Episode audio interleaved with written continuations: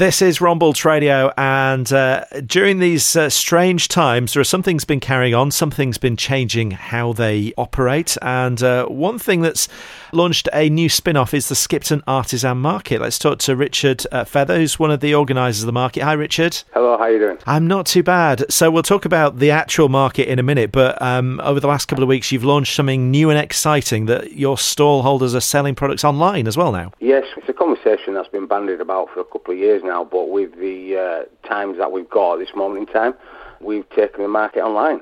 So you can find all the stallholders, even if we're not at the Canal Basin, you can type in the website and uh, find the stallholders there. And how does it work? It's presumably like any other online shop, but you're buying stuff from different retailers. How do people Yeah. get it? That kind of stuff. Yeah, you type in the website, skiptonartisanmarket.co.uk, and you'll find a list of the stalls there. A lot of the regulars. There is some on there that don't stand on the Artisan Market, but you can still buy from there.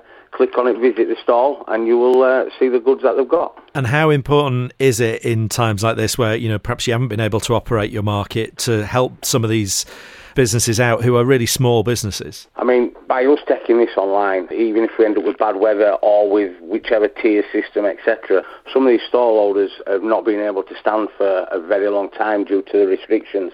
But with us make it online now, some of the non-essential stall holders can be visited by the general public and their products can be bought. And it's a really nice, snazzy looking website. It looks nice and fresh and modern. And you've got, you know, companies that are selling food products, but also, as you say, you know, the non food, the cards and uh, printed items and crafty items and that kind of stuff. We've got a full selection like we do on a Sunday. This this will run alongside the hard standing market on a Sunday as well.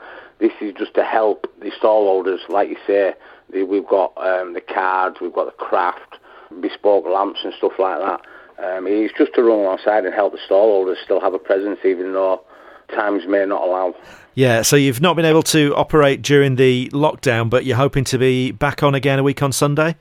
Yes, we're hoping to be on in a week on Sunday. Um, depending on what tier we will be in, will depend on how many stalls we've got. But even if we are in tier three, the essential stalls will be there, uh, which will be the food stalls. But yes, there will be definitely some form of presence um, a week on Sunday down at the Canal Basin from the artisan market.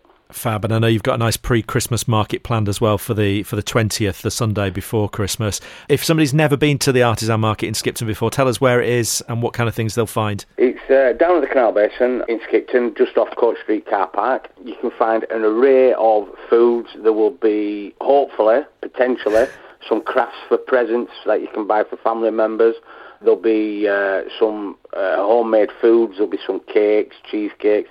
There'll be some nice jams, and there'll be a fresh cheese stall as well, and bread. There's all sorts going to be there. What you'd expect at an artisan market. You're making me hungry now, and it's a. Re- and I've been a few times. It's a nice atmosphere as well. All the stall holders got a nice camaraderie between them as well, haven't they? Yes, it's a friendly atmosphere. I mean, and to be honest with you, the stall holders do appreciate every customer that comes along because every customer to them is a help. They're not just a number. They, they they try and make friends. Every customer is a value member that buys something. Super. Well, good luck with it, and uh, fingers crossed everything can go ahead for a couple of markets in uh, in December as well. We're praying not to be in tier three. Nice to speak to you, Richard. Thank you very much.